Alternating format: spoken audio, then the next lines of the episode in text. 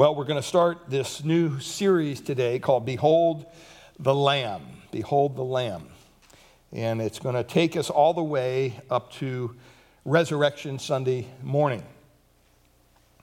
And if you've ever noticed, if you've read through, you ever do the Bible through a year, and you've read through the entire Bible, you see a, a common theme throughout the text of Scripture, all the way from the table of contents right to the book of maps at the end of the book. You know, you see this theme just keeps on coming up and up and up, and it's, it's that phrase, Behold the Lamb.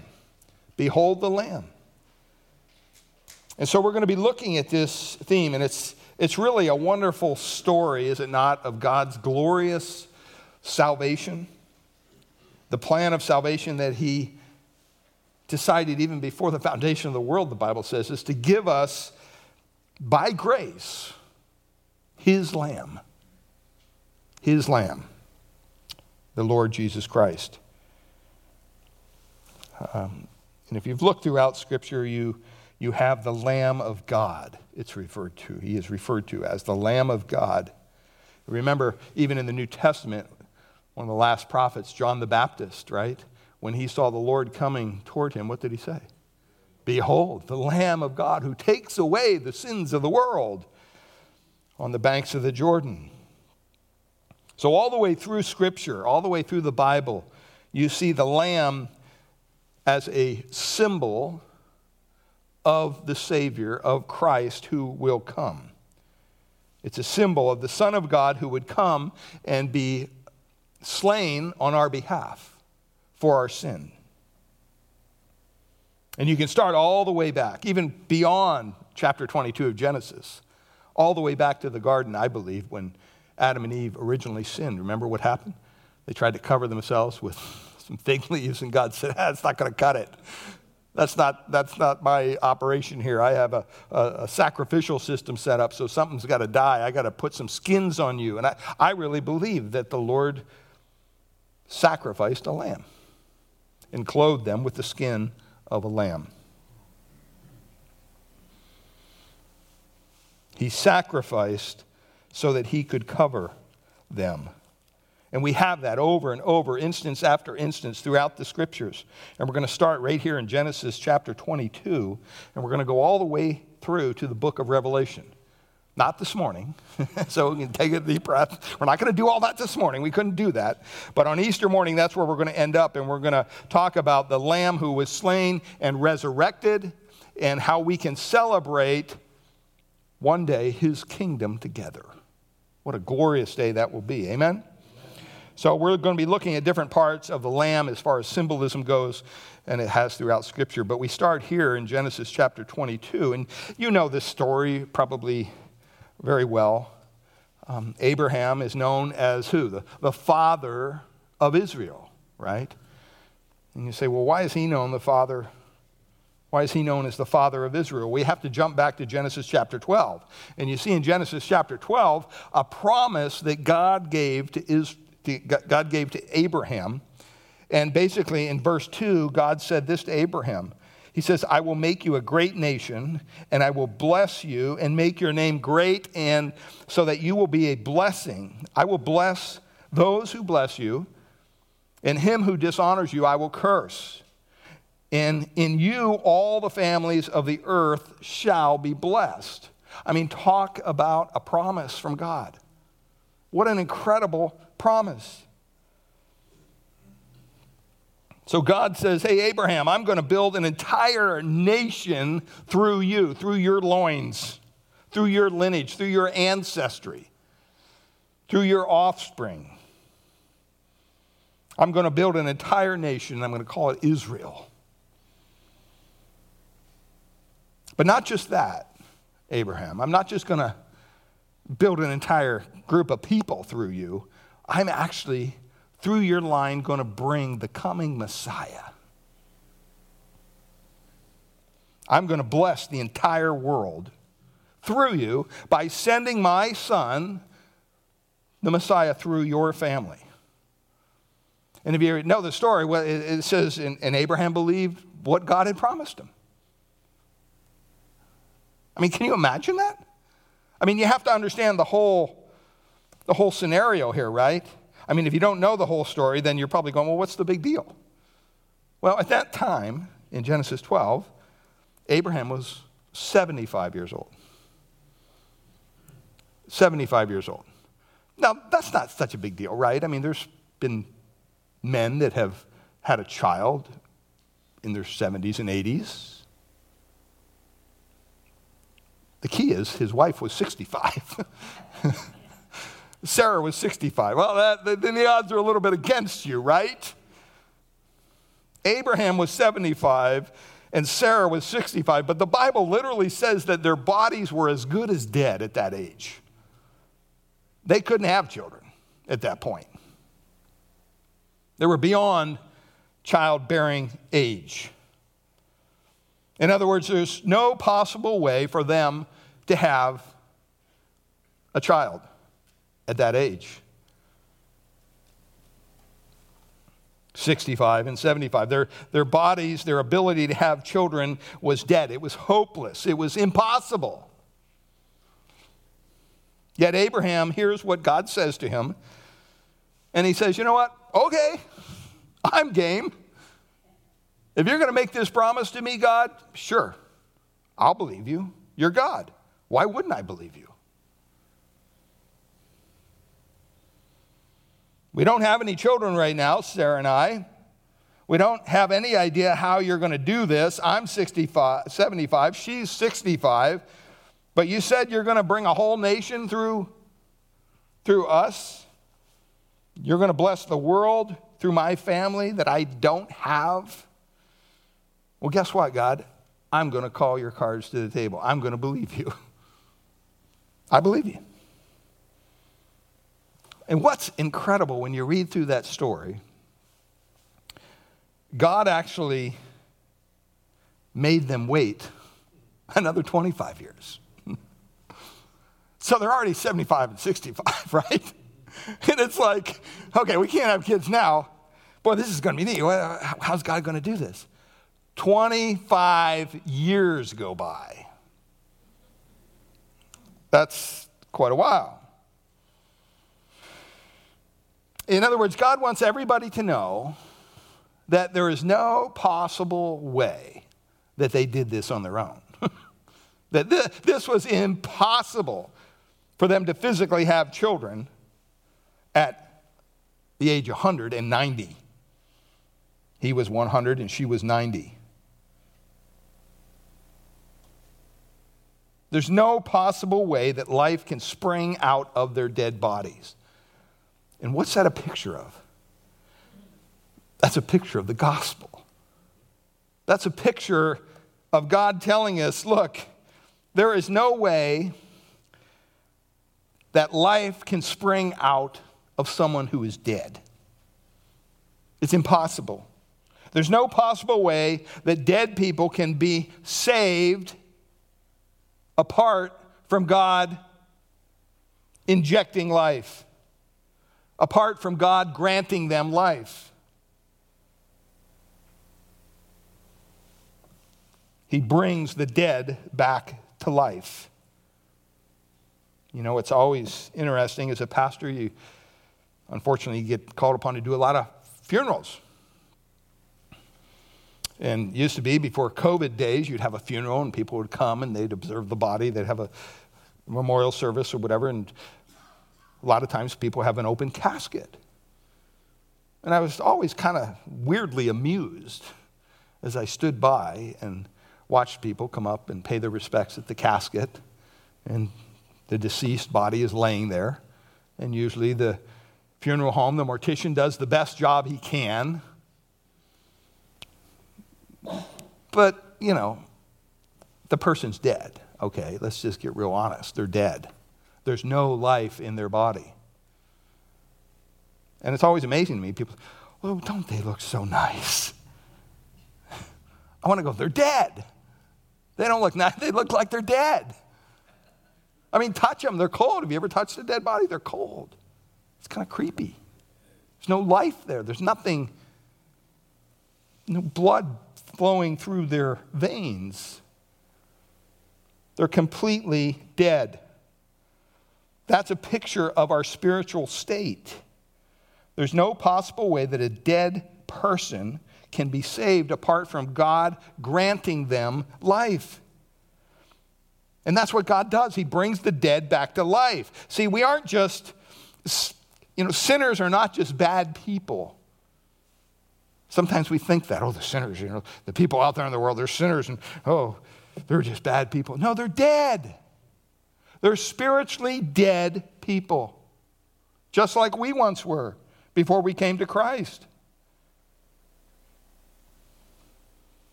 God has to bring them back to life. And that's the picture here of Abraham and Sarah. They're 100 years old by the time they actually have this son that God promised. She's 90. And God does something here through this story that only God can do. Remember the song we sing VBS or Sunday school? You might, you know, Father Abraham had many sons. Remember that song? Sons had Father Abraham. You stand there and you march, and then you raise your right hand, your left, and you end up spinning around, and kids throw up, and then they want to do it all over again. You know, it's just a, it's a wonderful experience. But it teaches them the story that, you know what, God blessed Abraham beyond, beyond our wildest imagine, imaginations. And you know what? The family of Abraham is massive, and guess what? It's still growing. It's still multiplying. God says, I'm going to do this, and you can do nothing, Abraham, other than trust me. I am going to fulfill this promise that I made to you, and I'm going to fulfill it through you. And the Bible just says, Abraham believed him.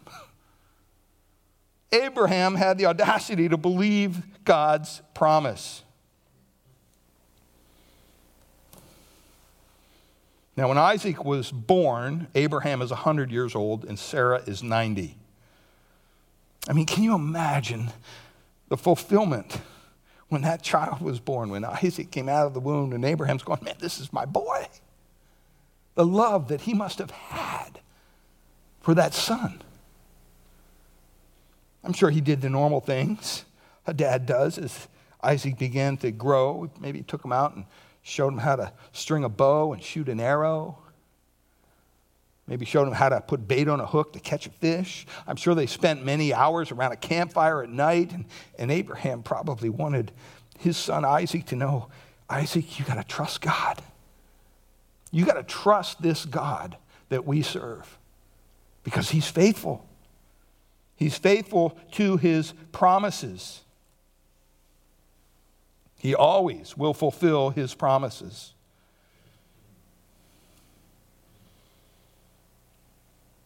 I mean, he probably even talked to him about girls. Hey, getting older, I got to talk to you about the girls. And hmm, maybe teased him a little bit. I mean, they had a, a father son relationship. But he wanted him to know he's faithful, that he'll do as he says every single time. But then Abraham's worst nightmare happens. His worst nightmare. In Genesis 22. I mean, this would be the worst nightmare for any parent. And so I want to ask you to stand in honor of God's word as we read through the text. And I'm just going to read here uh, verses 1 down through several verses, and you can see the story that we're going to be looking at this morning. After these things, God tested Abraham, Genesis 22, verse 1, and said, Abraham, and he said, Here I am. He said, Take your son, your only son, Isaac, whom you love, and go to the land of Moriah and offer him there as a burnt offering on one of the mountains on which I shall tell you. So Abraham rose early in the morning, saddled his donkey, and took two of his young men, his servants, with him and his son Isaac. And he cut the wood for the burnt offering, and he rose and he went to the place of which God had told him. And on the third day, Abraham lifted up his eyes and he saw the place from afar. Then Abraham said to his young men, Stay here with the donkey. I and the boy will go over there and worship and come again to you. And Abraham took the wood of the burnt offering and laid it on his son Isaac. And he took in his hand the fire and the knife. So they were both of them together. And Isaac said to his father, Abraham, My father? And he said, Here I am, my son. He said, Behold, the fire and the wood, uh, but w- where is the lamb for the burnt offering? And Abraham said, God will provide for himself the lamb for a burnt offering, my son. So they went both of them together. Verse 9 When they came to the place of which God had told him, Abraham built an altar there and laid the wood in order and bound Isaac his son and laid him on the altar on top of the wood. Then Abraham reached out his hand and he took the knife to slaughter his son. But the angel of the Lord called to him from heaven and said, Abraham, Abraham. And he said, Here I am. He said, Do not lay your hand on the boy or do anything to him, for now I know that you fear God, seeing you have not withheld your son, your only son, from me. And Abraham lifted up his eyes and looked, and behold, behind him was a ram caught in the thicket by his horns. And Abraham went and took the ram and offered it as a burnt offering instead of his son. So Abraham came it's called the name of the place, the Lord will provide, as it is said to this day. On the mount of the Lord it shall be provided. And the angel of the Lord called to Abraham a second time from heaven and said, By myself I have sworn, declares the Lord, because you have done this and have not withheld your son, your only son, I will surely bless you and will surely multiply your offspring as the stars of the heaven and as the sand that is on the seashore, and your offspring shall possess the gates of his enemies. And in your offspring shall all the nations of the earth be blessed because you have obeyed my voice. So Abraham returned to his young men, and they arose and went together to Beersheba, and Abraham lived in Beersheba. Father, we thank you for your word. We ask you to bless it to our hearts now. We thank you in Jesus' name. Amen. Amen. You may be seated. I don't know if you realize how many people hate, they hate what we just read. They hate this story. They hate Genesis chapter 22. And their, their thinking is this How in the world can a loving God, my God, who is so loving and so compassionate, how would he ever ask someone to do this? It's almost on the, it's cruel. How could God, a loving God, do this? And they just hate this story. They hate it so much they want to take a, a pair of scissors and cut it out of the Bible. They don't want to deal with it. See, I, I don't think we need to cut the story out.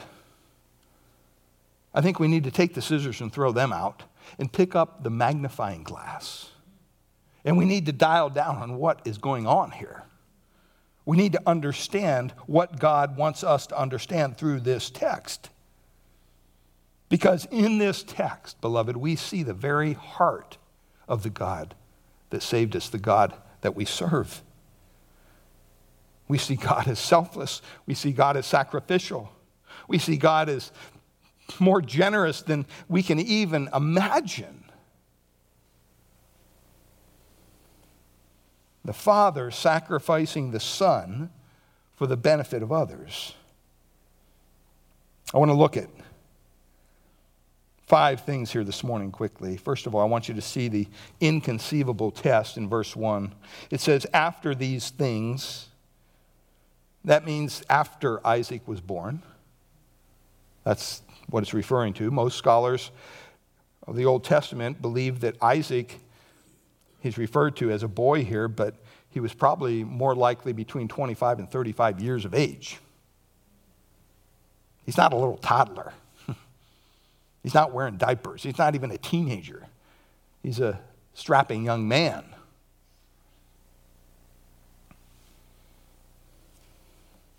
Why is that important? Well, we'll tell you in a second, but it says, After these things, God tested Abraham and said to him, Abraham, and Abraham responds, Here I am. Isn't that how we should be with the Lord? Hey, you. Yeah, I'm here. What do you want? I'm ready. I'll do whatever you want. God tested Abraham's faith. That's what he was doing. He was testing his faith, right? Have you ever heard the, the saying, you probably have, anything that can't be tested can't be what? Trusted. Anything that can't be tested can't be trusted. It's the same for our faith. A faith that can't be tested, it can't be trusted. What do car manufacturers do when they have a new model? They test them. Why do they test their new car? To show you all the faults of it? No. They test their new vehicles not to reveal the weaknesses. They test their own cars to demonstrate and to prove their value, their worth, their endurance. They want everybody to know that this new car that we came up with is trustworthy. Why? Because we put it through the test. Testing is important for trustworthiness. Anything you can't test can't be trusted. Maybe you've had a difficult situation in your own life at some point. Maybe something painful, a trial, tribulation, a struggle. You know what it's like to go through those times. Have you ever met someone who's gone through a very difficult time? Maybe they lost a child, maybe they lost a job, maybe they're going through financial hardship, maybe they, they're, they're dealing with the, the disillusion of their own marriage or a wayward son or daughter. Very difficult time.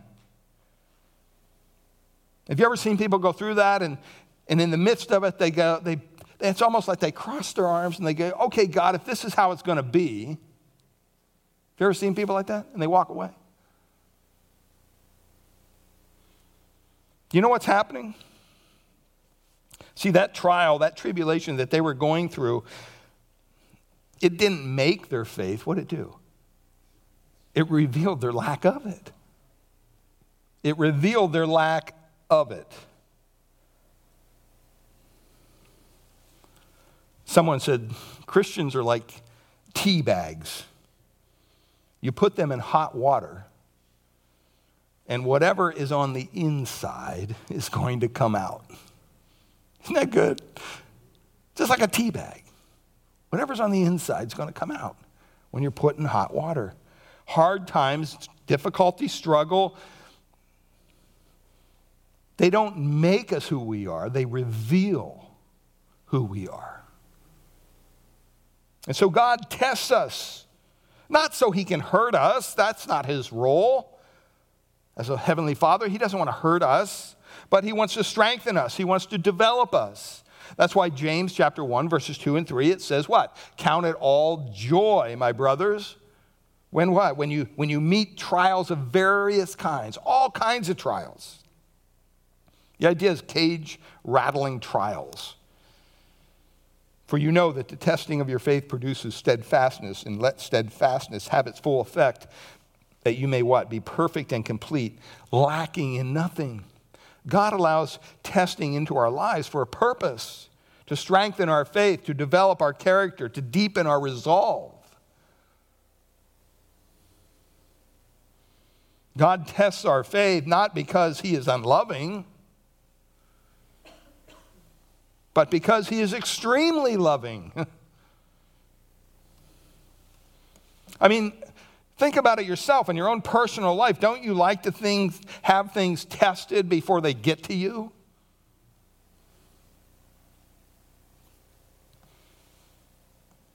I don't ever want to be getting on an airplane and get, you know, get my seat and get all buckled up and the pilot, you know how they come on from the cockpit. This is Captain James. I'll be your pilot today. And sorry, I'm a little nervous. I've never flown a plane before. This is my first flight ever. What would you do? You would be like, get me off this plane. There's no way I'm going to let this guy fly me away somewhere.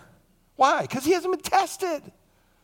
He hasn't been proven. I get nervous sometimes. We go back to Pennsylvania and we land in Philadelphia, and then we got to take a smaller little, used to be a little turboprop, but now they actually have jets. A little jet holds like 50 people or something to my hometown, Montoursville, Pennsylvania. And I'm always unnerved because, you know, you're sitting there waiting and you see the crew come. And, you know, these guys, I mean, it could be like my grandson. They look like they're 18 and they're the captain of the, the ship, you know? It's like, wow. But they always do a good job, so no complaints. And I'd like to see a little peppered gray hair or something. That sets your mind at ease a little bit. You've all seen the commercial with the doctor. I don't forget the, what insurance it is, but where the, the lady's asking, she's in the hospital bed, and she's asking, Has anyone ever had this doctor before? And oh, yeah, yeah, he just got, I think it says something like, He just got his license back. and he comes wandering in, and, and she's like, Wow, what? You know, and he, he asks her, he goes, Are you a little nervous? She goes, Well, yeah. He goes, Yes, so am I. See you in there. And he turns and walks out of the room. You don't want that kind of surgeon touching you, right? You want somebody who's confident. You want somebody who's been tested. You want cars that have been tested. You want pilots that have been tested. You want surgeons who've been tested. You want preachers who've been tested. The Bible makes that very clear so that you're you know that they are trustworthy. So God tests us. And, and by the way, He's not testing us because He doesn't know. He's not testing us for His knowledge. He's not up there thinking, whoa, I don't know if Abraham's going to pass this test or not. He's doing it so we can know. God already knows, right? He knows everything. He's not testing us and saying, Boy, I hope you pass the test. That's not what he's doing. He's testing us so that it reveals to us what is on the inside. He's wanting to build us up, to strengthen us, to develop us, to, to deepen us. I mean, whenever you're faced with a test, whenever you're faced with a trial or a circumstance that's troubling, you need to answer this question. Very simple question do you trust God or not? That's it. Do you trust God or not? Some of you, even now, right now, you're going through an unbelievable time of struggle. I don't know what it is, but God does. Every day you get up, and it's something. Could be pain, could be wrongful desires, it could be just trials in your life. And the question that you have to ask yourself is Am I going to trust God or not? That's the question. So God said to him here in verse 1 God said to him, Abraham, and he said, Here I am. He said, All right, take your son, your only son Isaac, whom you love What's interesting when you look at the Hebrew language in this, and I'm not a great Hebrew scholar, but I, I read what other people say about this text, and they say in the Hebrew language, the cadence, the way it's written, actually causes the reader to slow down. In other words, the text is slowing us down.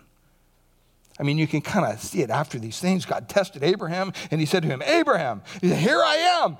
And he said, All right, here's what you're going to do and everything slows down almost to a like a still motion. Take your son, your only son, Isaac, whom you love.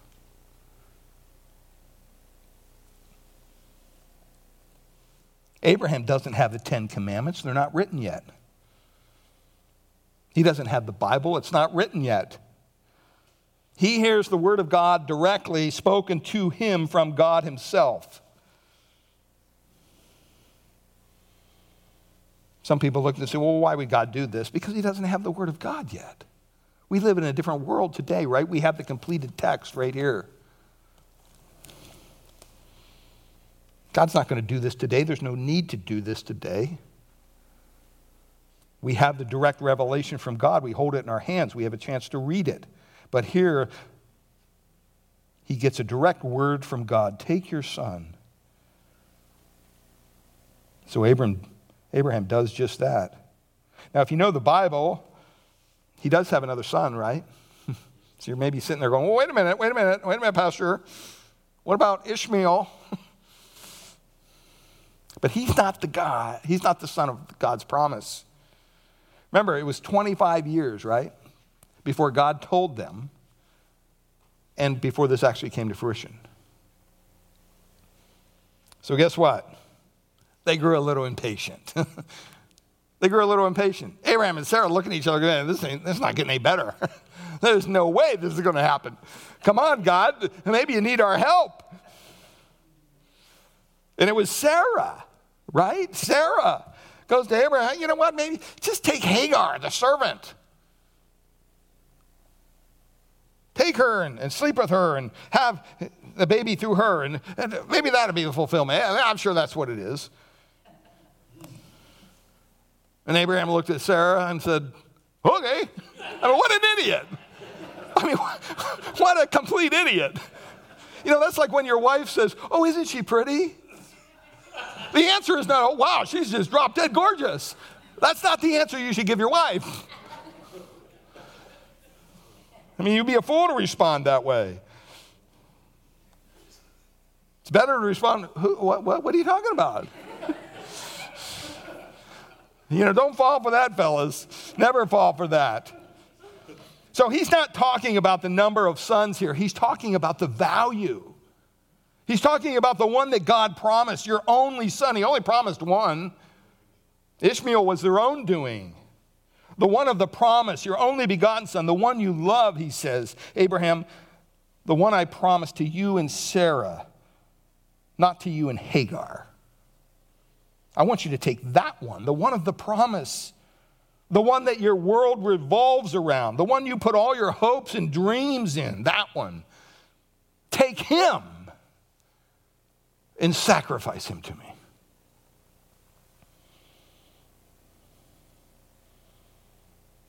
It's written in a way that those who know how, they would know how precious Isaac is and that he's son, the son of the promise. And you say, this makes no sense. This makes no sense at all. Why would God want that? Why would God do that? And it's, it's to raise a question. It's intended to raise a question. So God said to him, Abraham, and he said, Here I am. He said, Take your son, your only son Isaac, whom you love, and go to the land of Moriah and offer him there as a burnt offering on one of the mountains of which I will tell you. I want you to notice God doesn't give Abraham any explanation. Absolutely none. Zero. He doesn't tell him why. Like, gee, God, did, I, did I do something wrong here? What? He doesn't tell him the reason for this. He does it with just no explanation at all. And he doesn't give him the end result either. See, sometimes God calls you to do something and he says, hey, because of this, right? And down the road it comes to pass. Well, he didn't even do that. He just says, do this, get on with it. I mean, maybe it's me, but I would be very frustrated if I was Abraham at this point. I'd be going, wait a minute. I mean, what kind of cruel trick is this? I mean, don't you often want God to tell you why something is happening? Sometimes we're like two year olds. Why? Why? Why? Why? Well, guess what? Oftentimes, God doesn't give you any reason. He doesn't tell you the end result. What does He say? Do it. Just be obedient and do it. I mean, He came up with the Nike slogan, right? Just do it. Proverbs 3 5, trust in the Lord with all your heart. With all your heart, completely, complete trust. Do not lean on your own understanding. Don't lean on your own logic. Don't lean on your own capacity to understand because you're not going to. Trust in the Lord with all your heart. Do not lean on your own understanding. In all your ways, acknowledge Him, and what? He will make your paths straight. I mean, this is important. It's very important. It's really important. God does not limit his demands of you to your understanding of him. Let me say that again. God does not limit his demands of you to your understanding of him. In other words, your intelligence does not limit your obedience. He's not always going to tell you why, folks. Even though we want that with all of our heart. Because you know what? Even if he did explain it to you, you still wouldn't get it. You wouldn't get it. It'd be like taking a little four year old and trying to explain fusion to him. Well, this is what fusion is scientifically. They'd be like, what? What? They're not going to get it. So he says, just do what I want you to do. Just do what I tell you to do. What's that called? It's called walking by faith. Faith. And here's the thing this is important to understand for some of you God does not bypass our mind. I'm not saying check your brains at the door. I'm not saying that at all. I mean, that's what cults do, right? They tell their people what to think. And then the people just give up and they say, okay, sure, we'll go down to wherever and do whatever you want us to do. I'm not saying that at all. We're not saying just don't think. I mean, use all the mind that God has given you. Just know, know this one fact that while He doesn't bypass your mind, God, being the Almighty Creator, He does supersede it. He doesn't bypass your mind, but He does supersede it. You will never get to a stage in your Christian life where you figured out God. You're never going to get to a point and say, oh, now I got it all figured out. Now it makes complete sense. I mean, do you ever think of some of the doctrines that we teach and that we know that Scripture teaches us? And what do we do? We have to accept them by faith. Why? Because we try to understand them. I mean, you'll lose your mind because you're never going to understand it.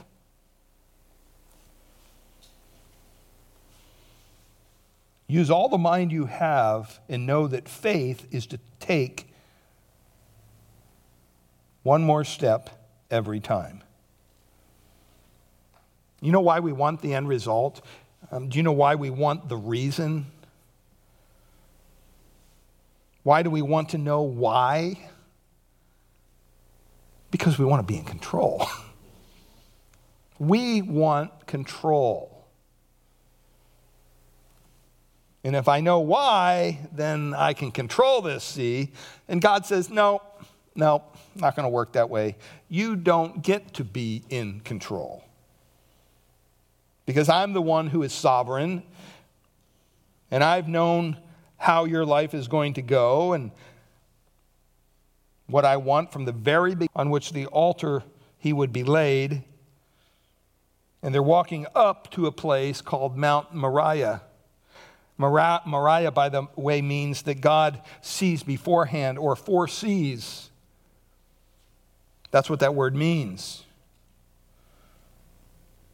The Bible tells us in Second Chronicles that this very place where Isaac and Abraham are, generation after generation later, this is where the temple of, of Jerusalem will be.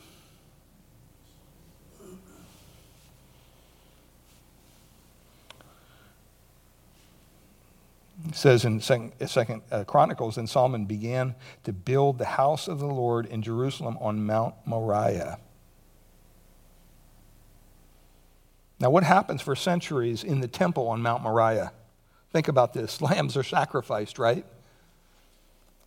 I mean, blood is flowing for the people, foreshadowing what? Foreshadowing the lamb who would come. And in that same spot, on the ridge of the same mountain, Mount Moriah, later be called Mount Calvary. I mean, don't, don't ever tell me that God is not a God of details. I mean, this is amazing. Why in the world would he take a father and a son? Why in the world would he have placed this wood on his back? Why in the world would he have him climb up this mountain and lay out on the altar? Why would he do it right there? Why? Because God is a God who foresees your need and he provides it for you every single time. You don't just know it.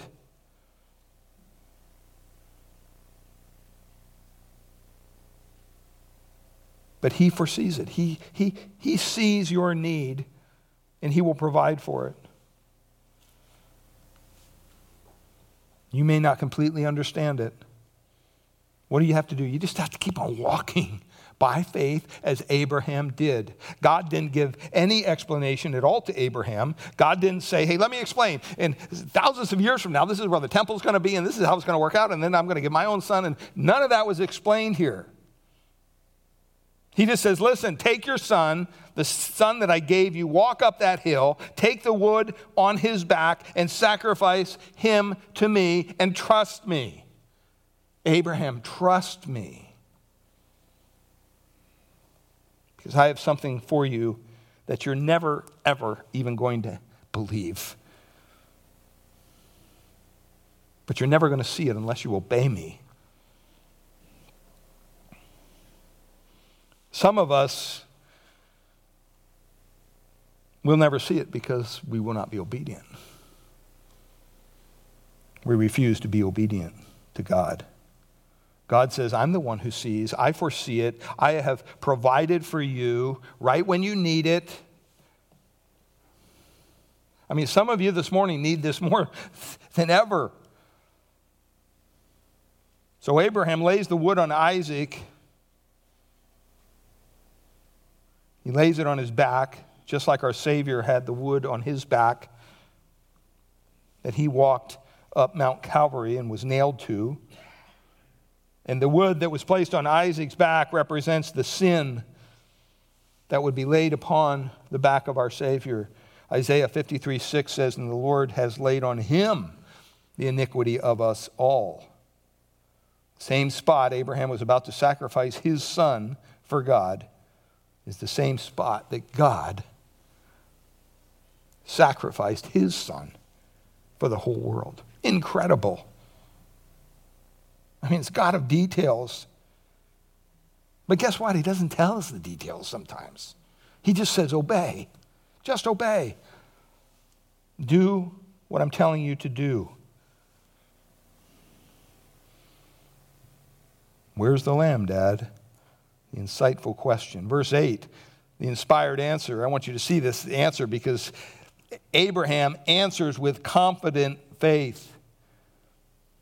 I mean, this is a question that he dreaded. Don't ask, don't ask, please don't ask. Abraham said in verse 8, God will provide for himself the lamb for a burnt offering, my son. So they both went up together. Let's just keep going. The Lord will provide. God's always been faithful to me, He's never let me down once. This is the only time, the only place in the scriptures where Jehovah Jireh, the Hebrew word for our Lord, is used. The one who provides, the only place. So you have Mount Moriah, the one who foresees beforehand, and then you have Jehovah Jireh, the God who provides. Abraham did not know that God how God was going to provide, he just knew he was.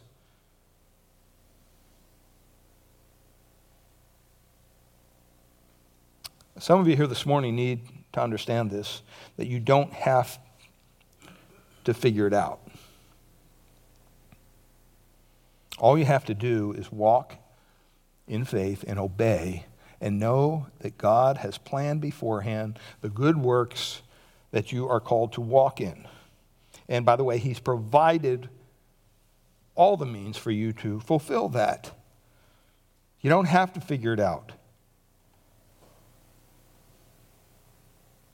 You just have to know and believe that he will. I mean, don't you know on this whole trip, I can just imagine Abraham walking along with his servants and his son. God, you promised. You, I heard you clear as day. You promised, God, and you are faithful. I am going to trust you, God, because you're going to, I don't know how you're going to provide, but I'm just going to continue on. God, you promised. He just keeps on going, preaching to himself, I'm sure. That's what we need to do to us, ourselves, every single day. God, I'm just going to continue to walk by faith. He says that they're going to go over there and they're going to worship and come to you again. Somehow God is going to work this out. He's about to lay all of his hopes, all of his dreams, all of his love, all of his adoration on this altar with his son. Everything that he knew was wrapped up in this boy, Isaac. Everything, his world. And he lays it down for the Lord. And what does he do? He calls it worship. How amazing is that? It's not the songs, it's not the singing. God could care less about the tempo or the style. He could care less uh, what your voice sounds like. What's he doing? He's looking past all that into your heart. That's why the scriptures say, make a joyful noise. Doesn't matter what it is, but make it to me.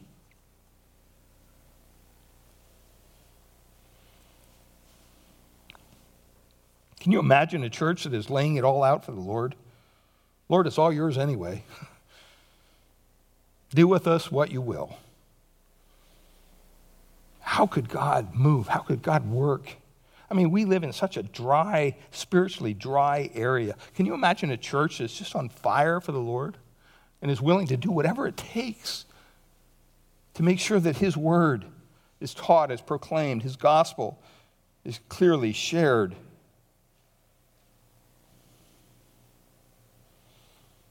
That's what God wants. God wants our hearts. God wants us to get to a point where we're not holding anything back. That's why he tells us raise, raise our hands to the Lord. It's not talking in a charismatic sense. It doesn't matter the position of your arm. But what, what, what does that mean throughout Scripture when he tells us, you know, when a, when a police officer pulls you over and you're at gunpoint, which I was at one, one time. it was a long story. But anyway, I wasn't really doing anything wrong. It was just a misunderstanding. But, um, and what did they say? Put your hands up. Show us your hands. If someone comes up to rob you and they have a gun, what do you do? Oh, whoa. You raise your hands. Why? You're showing them, uh, no, no ill intent here. I'm not hiding something behind my back.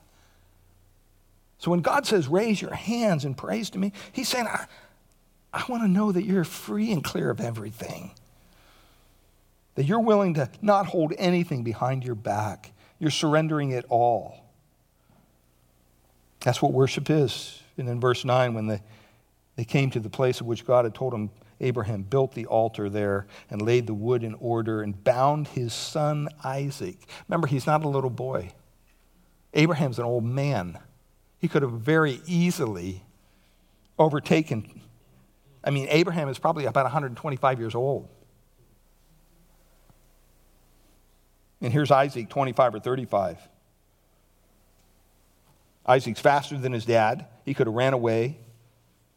He could have overpowered his dad and said, Man, you've lost your marbles. I'm not getting on that altar. But he gets on the altar and he submits to his dad willingly.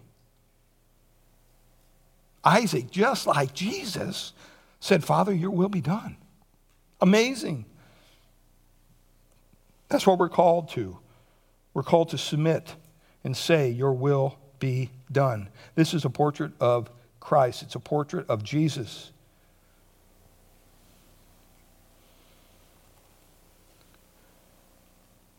The Bible says that when God provided here a substitute for Isaac, it was a ram. says, caught in the thicket by the horns. Sounds a little familiar. What's a thicket? A thicket's one of those thorny bushes. So the ram has his head caught. Say a crown of thorns. The substitute has a crown of thorns. Some 2,000 years later, on the same mountain, another substitute had a crown of thorns. His name was Jesus. God is a God of details. Romans 8 32 says, He who did not spare his own son, but gave him up for us all, how will he also, not also with him graciously give us all things? God is saying, I told you I'm going to do this so that you might believe. And the Father says, Now I know, Abraham, that you love me. Why? Because you're, you're unwilling to withhold your son, your only son, from me. You didn't withhold him, but you were willing to be obedient and sacrifice him. I mean, you want to know how much God hates sin? All you have to do is look at the cross. You want to know how much God loves you? Look at the same cross. Look at the same cross. He's dealt with your sins so that he could show you his love. Not just now, but forevermore. Let me bow in a word of prayer and close this. Father, we thank you for your word. I just want to ask this morning of the people gathered here have, have you surrendered? Have you believed? Have you trusted with all your heart in the substitutionary Lamb of God? It's the only way for you to have your relationship restored with your Creator God is through Christ. Jesus himself said that there's no other way except through me. Have you been saved by the blood of the Lamb? Simple question. If you haven't, you need to resolve this now. You cry out to God, Lord, give me the faith to believe. Help me to set my emotions. Help me to set my own understanding aside. Help me to walk by faith and faith alone in the work of your Son, who came to this earth and lived a perfect life and died on Calvary willingly for me. And then on the third day was risen from the dead in victory over sin and death. Father, I pray that that would become a reality to each one of us that's here this morning. Thank you, and we praise you in Jesus' name. Amen.